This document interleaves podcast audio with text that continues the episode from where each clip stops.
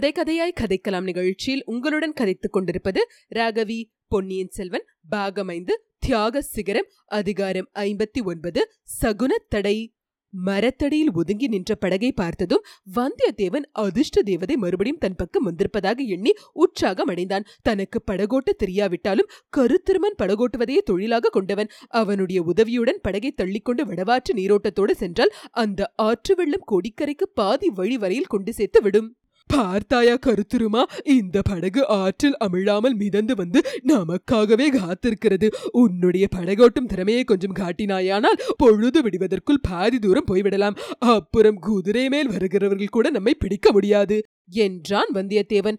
கருத்திருமன் சிறிது சந்தேக கண்ணுடன் சுற்றுமுற்றும் பார்த்தான். மரத்துக்கு பக்கத்தில் ஆற்றங்கரையில் மதில் சுவர் ஓரமாக மண்டி வளர்ந்திருந்த புதர்களுக்கு மத்தியில் ஏதோ அசைவது போல தோன்றியது. கருத்திருமன் ஒரு சிறிய கல்லை தூக்கி புதர்களுக்கு மத்தியில் எறிந்தான். அங்கிருந்து ஒரு பூனை துள்ளி பாய்ந்து வந்து படகில் ஏறிக்கொண்டது. வந்தியத்தேவன் சிரித்துக்கொண்டே படகோட்டி என்னை விட பெரிய தைரியசாலியா இருக்கிறாயே என்று சொல்லி இன்னொரு சிறிய கல்லை தூக்கி படகுக்குள் விட்டெறிந்தான். பூனை மறுபடி படகிலிருந்து வெளியே துள்ளி பாய்ந்து இவர்களை நோக்கி ஓடி வந்து இரண்டு பேருக்கும் இடையில் புகுந்து ஓடியது. இப்போது வந்தியத்தேவன் மிரண்டு இரண்டடி பின்னால் எடுத்து வைத்தான். நீ ஒன்றும் என்னை விட தீரனாக தோன்றவில்லையே என்று ஏளனமாக கூறினான் கருத்திருமன். எனக்கு பூனை என்றால் பயம். அது என் மேலே பட்டாலே உடம்பெல்லாம் மயிர்கூச்சு உண்டாகும். நல்ல வேளை அதுதான் போய்விட்டதே. வா போகலாம். என்றான் வந்தியத்தேவன். பூனை என் மேலே விழுந்தால் கூட எனக்கு பயம் ஒன்றுமில்லை. ஆனால் குறுக்கே போனால்தான் பயம். சகுனத்தடை. என்றான் கருத்திருமன். சகுனமாவது தடையாவது என்று சொல்லிக்கொண்டே வந்தியத்தேவன் கருத்திருமன் கையை பிடித்து இழுத்துக்கொண்டு போய் படகில் ஏறினான்.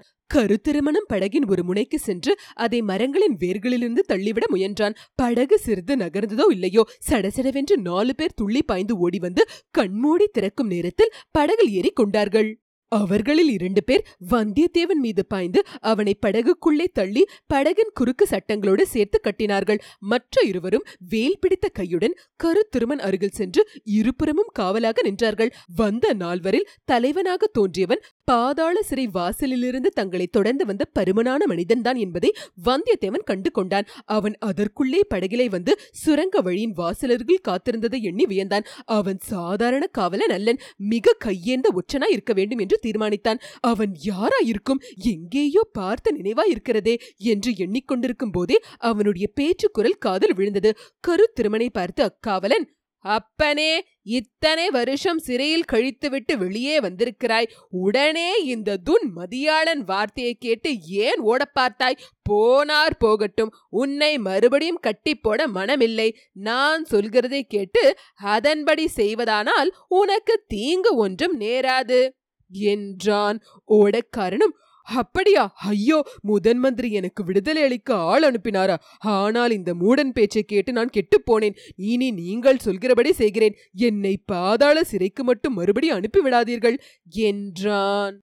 ஆமாம் ஆமாம். முதன் மந்திரி உன்னிடம் சில விவரங்கள் கேட்க விரும்புகிறார். அவற்றை நீ உண்மையாக சொல்லிவிட்டால் உன்னை பாதாள சிறைக்கு அனுப்ப மாட்டார். வேண்டிய பொன்னும் மணியும் பொருளும் பரிசு கொடுத்து அனுப்புவார். நீங்கள் எங்கே போவதற்கு புறப்பட்டீர்கள்?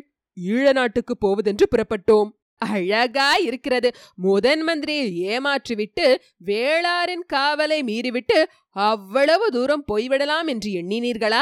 ஆனால் இந்த முரட்டு வாலிபன் அம்மாதிரி யோசனை சொல்லக்கூடியவன்தான். முன்னொரு தடவை சின்ன பழுவேட்டரையரின் காவலுக்கு தப்பி ஓடியவன் அல்லவா போகட்டும். இப்போது படகை ஆற்று நீர் ஓட்டத்துக்கு எதிராக செலுத்த வேண்டும். என்னுடன் வந்தவர்களில் ஒருவருக்குத்தான் படகு செலுத்த தெரியும். அவனும் கன்றுக்குட்டி வரும்போது நீரோட்டத்தோட வந்தபடியால் தட்டு தடுமாறி வந்துவிட்டோம். இப்போது நீ கொஞ்சம் உன் கைவரிசையை காட்ட வேண்டும். அக்கறைக்கு சமீபமாக போய் அங்கிருந்து வடக்கு கோட்டை வாசலை நோக்கி படகை செலுத்து பார்க்கலாம். அக்கறை சென்று அங்கிருந்து நடந்து போய் விடலாமே. ஐயா நீரோட்டம் வெகு வேகமாக செல்கிறது. எதிர்முகமாக அதிக தூரம் படகு செலுத்துவது கஷ்டமாயிற்றே. அக்கறை இறங்கினால் இந்த முரட்டு வாலிபன் மறுபடியும் ஏதாவது தகராறு செய்வான். ஆகையால் ஆற்றோடுதான் மேலே போக வேண்டும் என்றான் காவலர் தலைவன். படகை கருத்திருமனும் மற்றொருவனும் தள்ளத் தொடங்கினார்கள். காவலர் தலைவன் வந்தியத்தேவனின் அருகில் வந்து அப்பனே உன் வேலைத்தனத்தை மறுபடியும் காட்ட பார்க்காதே. என்றான். ஐயா என்னை பற்றி உமக்கு ரொம்ப தெரியும் போலிருக்கிறதே என்றான் வந்தியத்தேவன். ஏன் தெரியாது? வைத்தியர் மகனை சிறையிலேயே உனக்கு பதிலாக அடைத்துவிட்டு நீ வெளியே வந்ததை பார்த்து கொண்டிருந்தேனே அப்புறம் எங்களை ஏமாற்றிவிட்டு ஓடிப்போக பார்த்தாய் நீ. வந்தியத்தேவன் மிக ஆச்சரியப்பட்டவனைப் போல் ஐயா என்னை விட கெட்டிக்காரர் தாங்கள். பாதாள சிறையில் நடந்ததை ஒருவரும் கவனிக்கவில்லை என்று நினைத்தேன் என்றான். தம்பி எங்கள் முதன் மந்திரியின் கண்களும் காதுகளும் எட்டாத இடம் சோழ சாம்ராஜ்யத்தில் எங்கும் இல்லை. அவை ஈழ நாட்டிலும் உண்டு காஞ்சியிலும் உண்டு கடம்பூர் மாளிகையிலும் உண்டு பாதாள சிறையிலும் உண்டு. அந்த வைத்தியர் மகன் பினாக்கப்பாணி சுத்த மூடன் என்பது முதன் மந்திரிக்கு தெரியும். அதனாலேதான் அவன் பின்னால் என்னையும் அனுப்பி வைத்தார். நான் இந்த வழியாக வெளியேறுவேன் என்பது முதன் மந்திரிக்கு தெரிந்தது போலும் அவருடைய கண்களும் காதுகளும் அதிசயமானவைதான். அப்படியானால் நான் நிரபராதி என்பதும் என்னை பாதாள சிறையில் அடித்தது தவறு என்பதும் அவருக்கு தெரிந்திருக்க வேண்டுமே. அது முதன் மந்திரியின் பொறுப்பு அல்ல. நீ குற்றவாளியா இல்லையா என்பதை தீர்மானிப்பது சக்கரவர்த்தியின் பொறுப்பு. நீ பாதாள சிறையிலிருந்து தப்ப முயன்றதற்கு தண்டனை கொடுப்பது கொடும்பாளூர் பெரிய வேளாரின் பொறுப்பு என்றான் காவலன். ஐயா என்னை இப்போது எங்கே கொண்டு போகிறீர்கள்? முதலில் கொடும்பாளூர் வேளாரிடம் கொண்டு போகிறேன். அவர் வடக்கு கோட்டை வாசலில் காத்திருக்கிறார். எனக்காகவா கொடும்பாளூர் பெரிய வேளார் காத்துக் கொண்டிருக்கிறார்? ஆஹா உன் கர்வத்தை பார். தென் திசை மாதண்ட நாயகரும் சோழ நாட்டு குறுநில மன்னர்களின் முதல் மரியாதைக்குரிய மன்னரும் சோழ குலத்தின் பரம்பரை துணைவரும் பாண்டிய குலத்தை வேரோடு களைத்தவரும் ஈழம் கொண்ட வீராதி வீரருமான கொடும்பாளூர் வேளார் சேனாதிபதி பூதி விக்ரமகேசரி உனக்காக கோட்டை வாசலில் காத்து கொண்டிருப்பார் என்று நினைத்தாயா? பின்னே யாருக்காக காத்து கொண்டிருக்கிறார்? பழுவேட்டரையர்களையும் மற்றும் திருப்புறம்பியத்தில் கூடியிருந்த சிற்றரசர்களையும் அழைத்துக் கொண்டு பார்த்திபேந்திரன் வருகிறான். பெரிய பழுவேட்டரையர் கூடவா? ஆமாம் அவர் கூடத்தான். இளவரசர் கரிகாலரின் மரணத்தை பற்றி அவருக்கு உண்மை தெரியுமாம். அவர் வந்த பிறகு சக்கரவர்த்தியின் முன்னிலையில் விசாரணை நடைபெறும். நீ குற்றவாளி அல்லவென்றால் அப்போது அதை நிரூபிக்க வேண்டும். வந்தியத்தேவன் இதை கேட்டு பெரும் கவலையில் ஆழ்ந்தான். பழுவேட்டரையர்களும் பார்த்திபேந்திரனும் சேர்ந்து தன் பேரிலேதான் குற்றத்தை சுமத்துவார்கள். கடவுளே அந்த குற்றச்சாட்டுடனே சக்கரவர்த்தியும் இளவரசர் அருள்மொழிவர்மரையும் எப்படி நிமிர்ந்து பார்ப்பது? என்ன சாட்சியத்தை காட்டி தான் குற்றவாளி அல்லவென்று நிரூபிக்க முடியும்? ஐயா நான் தங்களுக்கு ஒரு தீங்கும் செய்யவில்லையே. என்னை தப்பி போகும்படி விட்டுவிடுங்கள். உண்மையில் நான் குற்றவாளி அல்லன். காலமான இளவரசர் ஆதித்த கரிகாலரின் நண்பனாய் இருந்தவன். சந்தர்ப்ப வசத்தினால் இத்தகைய பயங்கர குற்றம் சாட்டப்பட்டேன். தாங்கள் முதன் மந்திரியின் சேவகர். சிறையில் இருந்த பைத்தியக்காரனை கொண்டு வரும்படிதானே தங்களுக்கு முதன் மந்திரி கட்டளையிட்டார். இவனை அழைத்து போங்கள். என்னை விட்டுவிடுங்கள். உங்களுக்கு புண்ணியம் உண்டு என்று வந்தியத்தேவன் இரக்கமாக கேட்டான். உன்னை விட்டுவிட்டால் எனக்கு என்ன தருவாய்? என்றான் காவலன். பின்னால் சமயம் வரும்போது பதிலுக்கு பதில் உதவி செய்வேன். அப்படி சமயம் வரப்போவதும் இல்லை. வந்தாலும் உன் உதவி எனக்கு தேவையும் இல்லை. இப்போது உடனே என்ன தருவாய் என்று சொல்லு. வந்தியத்தேவனுக்கு அவனுடைய அரைக்கச்சில் கட்டி கொண்டிருந்த பொற்காசுகளின் நினைவு வந்தது. உம்முடைய இரண்டு கைகளும் நிறையும்படி பொற்காசுகள் தருவேன். ஆஹா! அப்படியா? பொற்காசுகளா? எங்கே காண்பி? என்றான் காவலன். கொஞ்சம் என் கட்டுகளை தளர்த்திவிடு. அரை கச்சில் இருக்கிறது. எடுத்து காட்டுகிறேன் என்றான் வந்தியத்தேவன். மறுபடி உன் வேலைத்தனத்தை மட்டும் காட்டிவிடாதே என்று சொல்லிக்கொண்டே காவலன் குனிந்து வந்தியத்தேவனுடைய கட்டுகளை சிறிது தளர்த்தி விட்டான். வந்தியத்தேவன் அந்த காவலனின் முகத்தை உற்று பார்த்து கொண்டே அரை கச்சி அவிழ்த்து பொற்காசுகளை எடுத்துக் கொடுத்தான். அக்காசுகளை காவலன் கை நிறைய வைத்துக்கொண்டு தம்பி இக்காசுகளை பழுவேட்டரையரின் பொக்கிஷத்திலிருந்து எடுத்து வந்தாயா? அல்லது வார்ப்பட சாலையிலிருந்தே அடித்துக்கொண்டு வந்தாயா? உன் பேரில் இப்போது மூன்று குற்றங்கள் ஆயின. கொலை குற்றம் ஒன்று சிறையிலிருந்து தப்பிய குற்றம் ஒன்று ராஜ பொக்கிஷத்திலிருந்து திருடிய குற்றம் ஒன்று. ஆக மூன்று குற்றங்கள். ஒவ்வொரு குற்றத்துக்காகவும் உன்னை தனித்தனியே கழுவில் ஏற்றலாம். என்றான் ஐயா சோழ ராஜ்யத்துக்கு நான் எத்தனையோ சேவைகள் செய்திருக்கிறேன். பலமுறை தூது சென்றேன். என் உயிரை கொடுத்து கரிகாலரின் உயிரை காப்பாற்ற முயன்றேன். இந்த சில பொற்காசுகளை என் சேவைக்கு கூலியாக பெற எனக்கு உரிமை உண்டு. அதுவும் பிரயாண வசதிக்காகவே எடுத்துக்கொண்டேன். என்றான் வந்தியத்தேவன். இதையெல்லாம் நீ உன்னை விசாரணை செய்யும் போது சொல்லிக்கொள் என்றான் காவலன். அப்படியானால் நீர் என்னை கட்டவிழ்த்து விடப் போவதில்லையா? என்று கேட்டான் வந்தியத்தேவன். கிழக்கில் உதிக்கும் சூரியன் மேற்கே உதித்தாலும் திருமாலை காட்டிலும் பரமசிவன் பெரிய தெய்வம் என்று ஏற்பட்டாலும் நான் சில பொற்காசுகளுக்காக ராஜ்ய துரோகம் செய்ய மாட்டேன்.